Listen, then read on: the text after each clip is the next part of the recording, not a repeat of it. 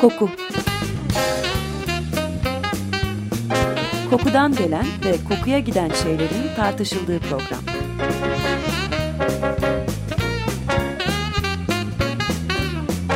Hazırlayan ve sunan Vedat Ozan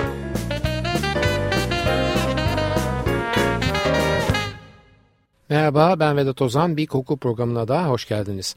E, dünyanın en pahalı parfümü diye bilinen Joy bugünkü konumuz. Kimilerine göre başka bir zamana aitmiş gibi değil, başka bir zamanın bizzat kendisiymiş gibi kokan 1929 orijinli bir parfüm Joy. Tabi parfümü başlamadan önce parfümün marka sahibine yani Jean Patou'ya bir göz atacağız önce. Jean Patou 1880 yılında Normandiya'da doğuyor. Birinci Dünya Savaşı öncesinde 1910 gibi babasının deri tabaklama ve kürk işinden sıyrılıp Paris'e taşınıyor ve Rompuan'da küçük bir terzi dükkanı açarak işe başlıyor. Dükkanın ismi o dönemde Maison Peri henüz o yıllarda moda dünyasına damga vuracak yaratıları gündemde olmasa da farklılığı gene de oldukça belirgin. Bir gün dükkanına gelen bir New Yorklu tüccara bir iki elbise satmayı umarken adamın bütün koleksiyonunu satın aldığını görünce genç Patu'nun kendisi de buna inanmaya başlıyor zaten. Küçük terzi dükkanından çıkarak diğer moda devleriyle onların düzeyinde bir rekabete niyetlendiği ise e, bu sefer karşısına sefergerlik ve askerlik görevi çıkıyor ve bu kararını ertelemek zorunda kalıyor. Savaş yıllarının yüzbaşı rütbesiyle cephede hem de bizim buralarda Çanakkale'de siperlerin içinde aktif olarak geçirip dolu dolu savaşı yaşadıktan sonra 1918'de Paris'in Rue Saint Florentin sokağında ilk butiğini açıyor ve bu butikle beraber ismi dünya çapında bir şöhrete, cüzdanı da içine para sığdırılamayan şişkin bir deri aksesuara dönüşüyor. Savaş yıllarının ve siperlerde geçen o gürültülü, kanlı, korku dolu kabus gibi dört yılın sonraki kişiliğinde etkisi son derece derin oluyor. Hayat ve ölüm arasındaki çizginin inceliğini yakinen görmüş olmasından olsa gerek gününü yaşayan bir maceracı olarak ünleniyor savaş sonrası yaşamında. Uçlar arasında dolaşıyor desek e, yeridir zannediyorum burada. Eli para tutmaya başlayınca harcamaları ve yaşam tarzı da hep bu umursamaz yönde gelişiyor zaten. En hızlı arabalar, e, en lüks tekneler, ve hayatına giren pek çoğu da çok kısa süreli olarak kalan pek çok kadın. Uç yaşam tarzına örnek olarak o dönemin en ünlü ve pahalı araba markalarından Hispano Suiza marka arabadan biri beyaz biri de siyah renkte olmak üzere iki tane alması ve Biarritz'e eğlenmeye giderken her iki arabayı da beraberinde götürülmesi küçük bir örnek olarak gösteriliyor. İki arabayla gitmek elbette biraz fazla ama abartılacak bir şey değil derseniz o zaman şunu da bilmenizde fayda var. Batu bu iki araba için iki de şoför alıyor yanına tatillerinde. Biri beyaz, diğeri zenci yani siyah olmak üzere. Yağmurlu arabalarda siyah arabaya binip beyaz şoförle gezerken güneşli havalarda da beyaz arabaya binip siyahi şoförüne kullandırıyor. Arabayı böyle bir uç noktalarda yaşıyor yani. Jean Paton'un ismi ve kreasyonları çok e, kısa sürede rakipleri Chanel veya Molino kadar etkileyici bir hal alıyor. Ancak Pato sadece kıta Avrupa'sının değil e, yeni gelişen zengin Amerika'nın da tasarımlarıyla keşfedilmesi gerektiğine inanıyor. Bir gün butiğine gelen bir Amerikalı müşteri kendisi için kıyafetleri giyen genç Fransız mankenlere bakıp e, evet hepsi çok güzel görünüyorlar ama asıl sorun benim vücudumda bu elbiseler nasıl duracak? Fransız ve Amerikalı kadınların vücut tipleri çok farklı. Fransızlar daha kısa ve yuvarlak hatlı bizlerse daha uzun ve daha düz vücutlara sahibiz diyor. E, Patu fısıltıyla dile getirilen bu yorumu kaçırmıyor tabii. Amerikan kadınlarının uzun fizikleri kendi de oldukça uzun boylu olduğundan olsa gerek zaten onu hep çok etkilemiş bulunuyor. Hemen bir karar veriyor ve yeni zengin genç Amerikalı kadınlar için uzun ve ince fiziklerine uygun rahat e, hatta spor yeni bir kadın tipi yaratmaya soyunuyor. 1924'te Amerika Birleşik Devletleri'ne gidiyor ve New York Times'a ilanlar vermeye başlıyor. Bu ilanlar aslında işçi aranıyor ilanı gibi bir şey. Şöyle diyor ilanda genç bir Parisli modacı Paris'teki atölyesinde çalışmak ve mesleklerini bundan sonra orada sürdürmek üzere 3 adet genç ve güzel Amerikalı manken arıyor. Akıllı olmak, yol yordan bilmek, uzun boylu olmak ve düzgün ayak yapısıyla ince ayak bileğine sahip olmak gerekli şartlardır. 3 hafta içinde yola çıkılacaktır. Ücret dolgundur ve gidiş dönüş vapur biletini de içerir bu teklif. Seçimler Vogue dergisinin bürosunda yapılacaktır diye bitiriyor bu ilanı. Bu ilana yaklaşık 500 başvuru oluyor ve her şekil, boy, ağırlık ve bedende genç kadınlar Vogue dergisinin bürosunu tıka basa dolduruyorlar. Bir izdiham oluyor. Aranan sadece 3 manken olmasına rağmen Patu bu izdiham karşısında 6 genç manken kadını yani talebinin aslında iki katını işe alıyor. Bu man genç mankenlerle birlikte gemiye binip Fransa'ya doğru yola çıktığında o dönemde uçak falan yok tabi gemiyle haftalar süren seyahatler söz konusu kıta Avrupası ile Amerika arasında. E, gemiye binip Fransa'ya doğru yola çıktığında Fransa'da gürültü kopmaya başlıyor bile. E, giyinmek söz konusu olduğunda en ince zevklerin sahibi Fransız kadınları değil midir? E, mankenlik mesleğinin kraliçeleri Fransız mankenlerden başka başka kim olabilir gibi ve buna benzer sorularla Patu'nun yaptığının Fransız olan şeylere bir hakaret olduğu kanısı yayılıyor hemen Paris'te. Eğer istediği değişik bir şey yaparak basında yer almaksa zaten bunu Fransız basını ona fazlasıyla sağlamıyor mudur e, gibi sorular takip ediyor. Gemi okyanusu aşarken Fransız basında yetenekli Fransız mankenlerin ağızlarındaki lezzetli Fransız ekmeği lokmalarına göz diken Amerikalı mankenleri bu ruh hali içinde karşılamaya hazırlanıyor. Bu tepkiyi tahmin eden Patu gemi Le Havre limanına yanaşmadan bir asistanın gemiye ulaşmasını sağlayıp 6 genç mankene konuyla ilgili bir briefing verilmesini ve basın karşısında davranış biçimlerinin planlanmasını sağlıyor. E, mankenler kıyıya ayak basıp basınla tanıştırıldıklarında basın bu genç kadınların beklediklerinin aksine son derece zarif davranan ve sanki birer iyi niyet elçisi hanımlardan başka bir şey olmadıklarını görerek fazlaca etkileniyor ve hoşlanıyor bu durumdan. Anşante oluyorlar yani kendi deyimleriyle. Sadece basın değil beraber çalışacakları Fransız mankenler de bu son anda gerçekleşen planlı tanıtım hatağından etkileniyorlar ve hemen kaynaşı veriyorlar rakip meslektaşlarıyla. Bu ve buna benzer kurnaz hareketler tabi aslında Jean Patou'nun genel farklılık çizgisinin sadece küçük detayları. Aslında hem Amerikan pazarının büyüklüğü ve zenginliği hem de savaş sonrası yıllarının değişiklik bekleyen kadın tüketicileri için tasarım ve sunumda bir dizi ilki başlatmak ilk yaptığı şeylerden biri oluyor.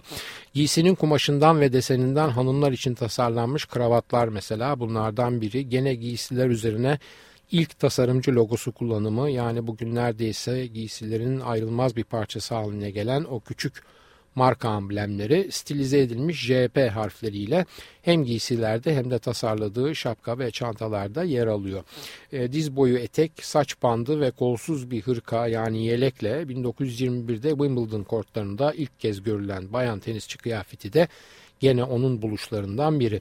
Bu kıyafeti o günlerin bayan tenis yıldızı Suzanne Langan giriyor kortlarda. E, Langan korta diz boyu bir etek, Beyaz tabi hemen diz hizasında kıvrılmış beyaz çoraplar ve başında turuncu bir bantla çıkarak izleyenlerin neredeyse dillerini yutmasına sebep oluyor.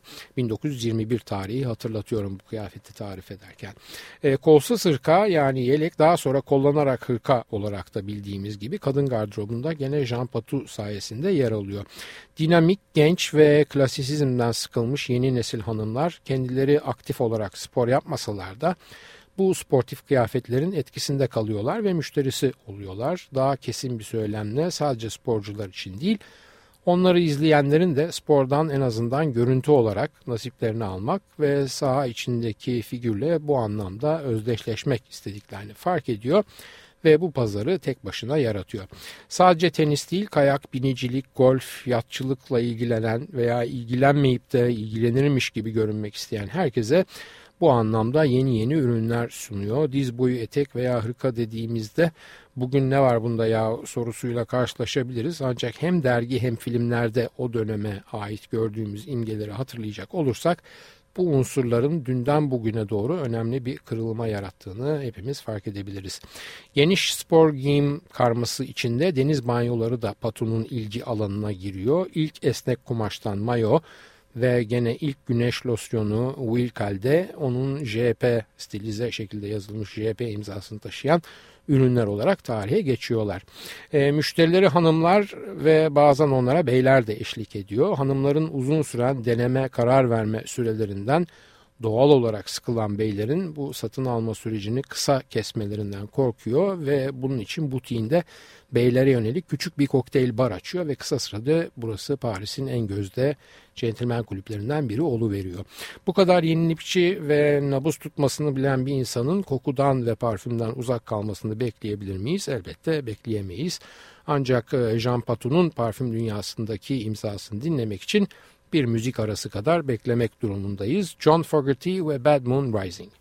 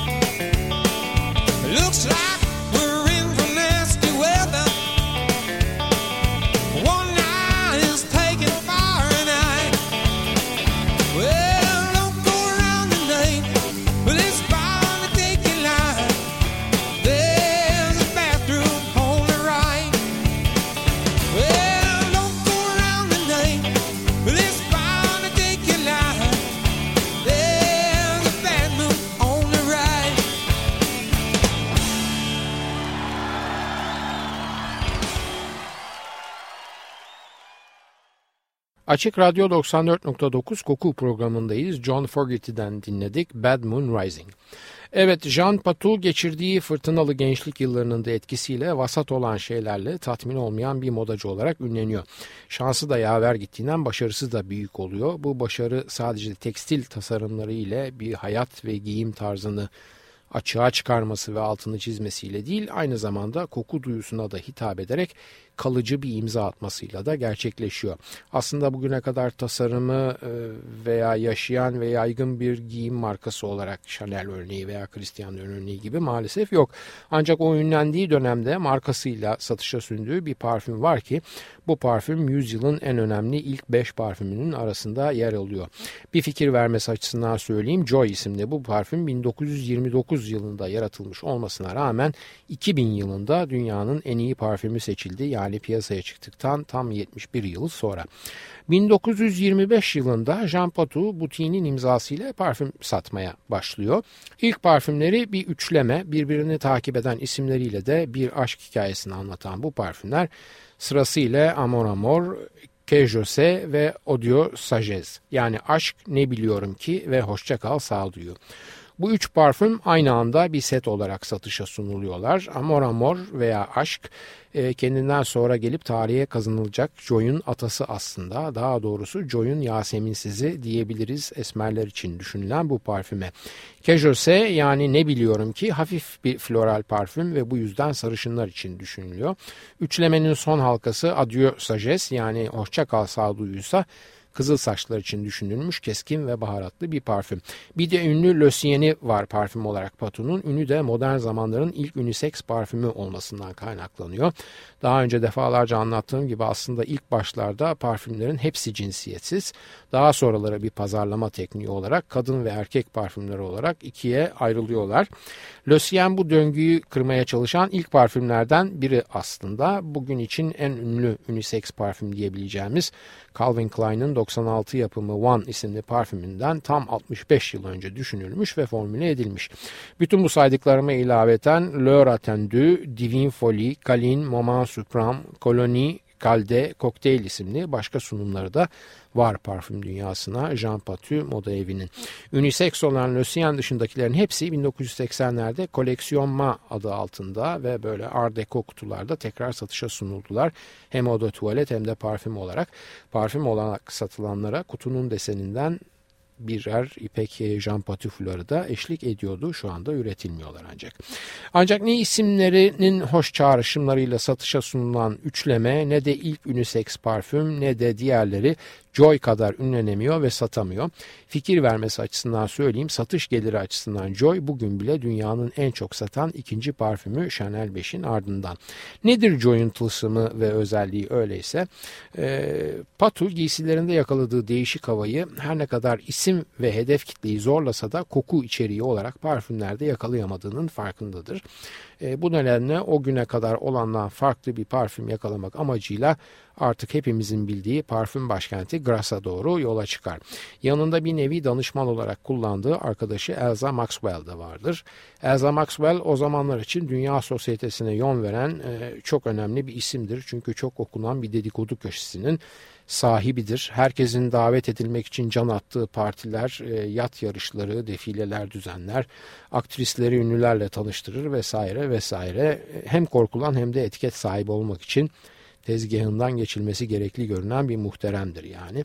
Aslında köken olarak Iowalı, yoksul bir aileden gelen kısa boylu ve oldukça kilolu kendi halinde bir kızcağızdır ancak kader onu bütün dünya sosyetesine yön veren kişi konumuna getirir. Modern zamanların ve tatmin olmayan arzularında etkisiyle. Neyse uzatmayalım. Elza ve Jean Gras'a giderler ve pek çok yaratıcı burunu ziyaret ederler. Numunelerini koklarlar. Üç gün süren bu parfüm avının sonunda daha önce Jean'ın Bordro'ya alarak kendine bağladığı parfümör Henri Almeras'a da uğrarlar. Henri'nin nefis bir kır manzarasını gören pencere önündeki masasının başında son bir umut olarak onun hazırladığı formülleri koklarlar. Yüzlerindeki hayal kırıklığı yerini çaresizliğe bırakmak üzeredir. Ancak kendisi de ilginç bir kişilik olan Henri Almeras da kızmıştır kokusal hiçbir önerisinin beğenmemesine. E, son numune şişeciği de yüz buruşturularak masaya geri konduğunda dayanamayıp hiddetle patlar ve masanın en alt çekmecesinden çıkardığı bir başka şişeciği burunlarına doğru tehdit edercesine sallar. Onu beğenmiyorsunuz, bunu beğenmiyorsunuz. Alın koklayın. Eğer bunu da beğenmiyorsanız zaten siz bu işten hiç anlamıyorsunuz kardeşim der. Şişenin kapağını açan Jean Patou parfümü koklamasıyla birlikte iskemlesine tabiri caizse lönk diye çöker. Gözleri kapanmış ve az önce gerim gerim gerilen yüz kasları gevşeyi vermiştir. Nefis bir şey bu der. Budur işte benim aradığım nefis nefis nefis diye tekrar eder. Erne Almeras da yerine oturur ve nefistir tabi bulunabilecek en iyi ve en değerli esans yağlarından hazırlandı. Maalesef bu kadar nefis olmasına rağmen sen bunu satamazsın çünkü maliyeti çok fazla ve ticari olarak karlı değil senin için. Sıkar yani seni biraz bunu satmak der. Kusura bakmayın böyle söyledim. Bu arada Elsa Maxwell devreye girer. Bu senin bakış açın Henry. Biz e, bunu dünyanın en pahalı parfümü diye satacağız. Böyle bir sunum bizim marka kimliğimize de tam uyuyor. İsmini de Joy koyacağız. Bu isim dünyanın her yanında neşe, sevinç ve mutluluğu barındıran bir isim olarak anlaşılabilen bir isim. Parfüm satılan her yerde Joy mükemmelliğin sembolü olacak ve Rolls Royce araba dünyası için ne anlama geliyorsa Joy da parfüm dünyası için aynı anlama gelecek der. Parfümör Henri Almeras ünlü ve yaratıcı bir parfümördür. Daha önce Paul Poiret'in kızının ismine yani Parfum Rosen markasıyla başlattığı parfüm serilerinin de yaratıcısıdır. Malzemeden çok iyi anlar ve çok da titizdir. Ayrıca işin hem üretim ve maliyet hem de yaratım kısmına oldukça hakimdir.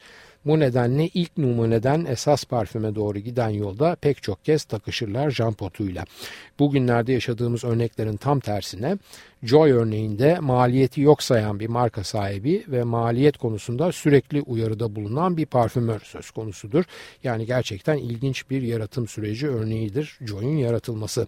Almeras her örnek koklattığında Patu biraz daha konsantre koy, daha kuvvetli kokması gerekler. Almeras da her seferinde abicim daha ne koyayım ya daha kuvvetli yaparsam kullanılan malzemenin seçkinliği fark edilmeyecek bu sefer diye itiraz eder. Sonunda bu iki dik kafalı ilginç kişiliğin çekişmesi bugünkü Joy'u Joy yapan noktada ortak bir noktada yani buluşur. Ortaya çıkan parfüm ağırlıkla gül ve yasemin üzerine inşa edilmiş C16 yani şeftali aldehidi, tüberoz ve ylang yılangla beslenmiş hemen iris notasının altından gelen ve çok zayıf tutulan baz notalarda ise misk sandal ağacı ve sivet üzerine oturtulmuştur. Başlangıçta taze ve yeşil notalar taşıyan şeftali ile bulgar gülü neredeyse aynı anda hissedilir. Daha sonra da o ilahi bileşime yani gül ve Yasemin'in muazzam dengesine geçilir. Baz notası olmayan parfüm diye de bilinir neredeyse bu parfüm. Zira o ilk numune koklatıldığında Elza Maxwell ve Jean Patu'yu çarpan floral akor Gül ve Yasemin yani başından sonuna parfümün ana karakterini verir. Deminden beri pahalı, ağır falan diyorum. Daha net canlandırabilmeniz için söylüyorum. 30 mililitrelik bir Joy parfüm şişesinin içinde tam 10 bin Fransız Yasemin çiçeğinin ve 336 adet Bulgar gülünün özü yağ olarak yer alır. İnanılmaz bir rakam gerçekten. E, Fransa'da zaten Yasemin tarlası kalmadı gibi. Olanlar da zaten Chanel, Guerlain ve Patu'ya ait tarlalar veya onlara ait olmasalar da uzun yılları kapsayan satış anlaşmalarıyla bağlanmış tarlalar. E, Gras'ta kalan ve gayrimenkulle inşaat furyasından kurtulan tarlalarda yetişen Yasemin iklim ve hava koşulları ve toprağın yapısı gibi nedenlerle dünyanın diğer yerlerinde yetiştirilen Yasemin'den ince bir takım farklar taşır. İkisi de Yasemin'dir ama bir örnek vermek gerekirse biri Cabernet Sauvignon üzümlerinden üretilmiş bir bordo şarabı, Diğeri ise aynı üzümün Kaliforniya'da yetiştirilmişlerinden üretilmiş bir şaraptır gibi diyebiliriz. Keza Bulgar gülü de Sparta gülü gibi aynı. Oldukça kıymetli ve zor elde edilen bir esans yağı. Eşin ilginci yıllar geçip Patu 1936'da ölüp moda evinin parfüm bölümü veraset yoluyla intikal üstüne intikal yaşayıp sonunda Procter Gamble'ın eline düşmüş olmasına rağmen Hala başında Patu'nun ikinci nesil kuzeni var ve son yıllara kadar formülünde de hiçbir değişiklik olmadan üretiliyordu. Kuvvetli ve ağır bir parfüm örneğidir. Sürüldüğünde en az 8 saatten üzerindeki etkisini sürdürür. Joy, e, Luca Trin Joy'un floral akoru için platonik bir çiçek akorudur ve topraktaki çiçeğe ilişkin referansları Joy'un içinde aramak anlamsızdır der ve devam eder. Joy, gül, yasemin, yılang yılang veya tüberoz kokmaz sadece muhteşem kokar. Eau de ve parfümünün formül ve kokuları bütün seçkin parfümlerin versiyon farklarında olduğu gibi çok az farklar taşır. Ee, Eau de gül daha fazla hissedilirken parfümünde açılış o kadar yeşil değildir ve Yasemin'in ağırlığı daha fazla hissedilir. Parfümün teninizdeki son anları daha baharlı ve hayvansıdır ki bunu da muhtemelen Yasemin'in içindeki indol molekülüyle birleşen sivete borçludur. Joy'un piyasaya sürülüşü de ayrı bir hikayedir. Çıkış yılı 1929 demiştim. O yıllar Amerika'nın en büyük buhranını yaşamakta olduğu yıllardır. Bu buhran en başta lüks tüketim ürünlerine ve dolayısıyla Jean Patu'yu da çarpar elbette. Ee, ancak Patu'nun kesesi sağlamdır ve ekonomik bunalım başladığında var olan şirket yapısı fazlaca değişmemiştir. Bilginiz için söyleyeyim bu dönemde küçük bir terzi dükkanı ile başlayan e, terzilik ve modacılık macerası bin çalışanı barındıran bir deve dönüşmüştür. E, pato servetini yitiren veya zor durumda kalan veya tüketimini kısmak mecburiyetini hisseden her eski seçkin müşterisinin evine kapısına özel bir ulakla birer küçük paket gönderir.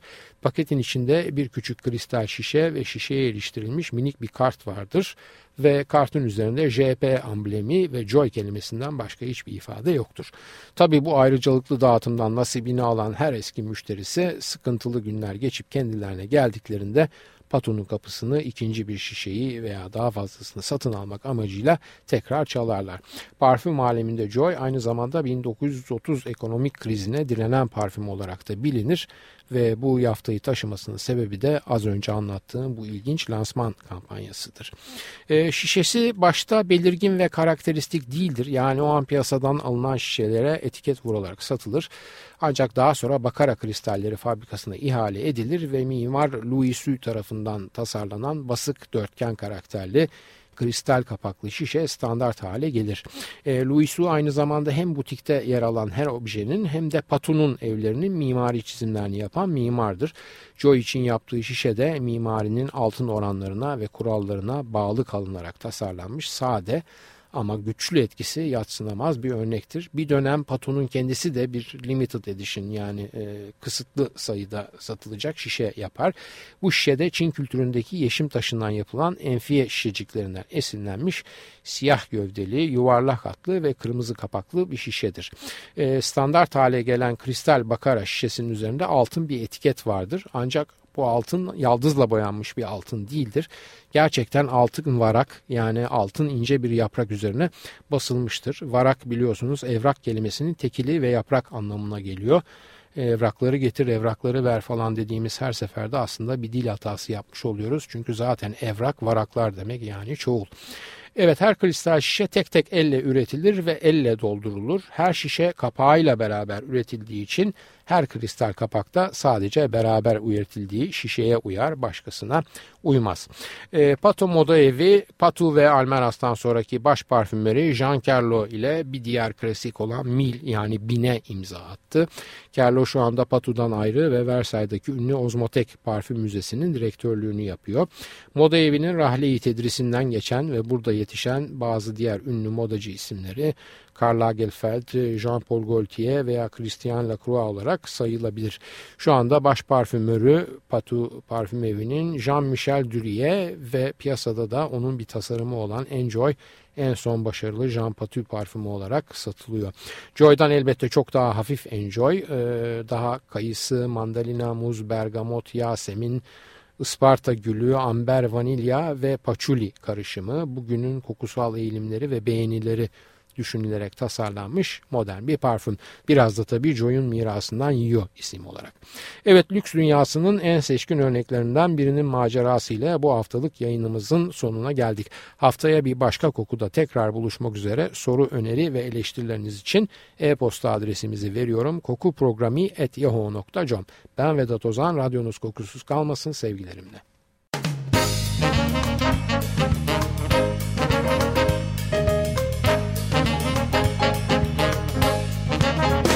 Koku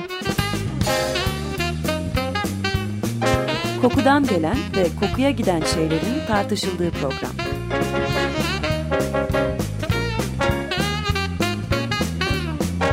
Hazırlayan ve sunan Vedat Ozan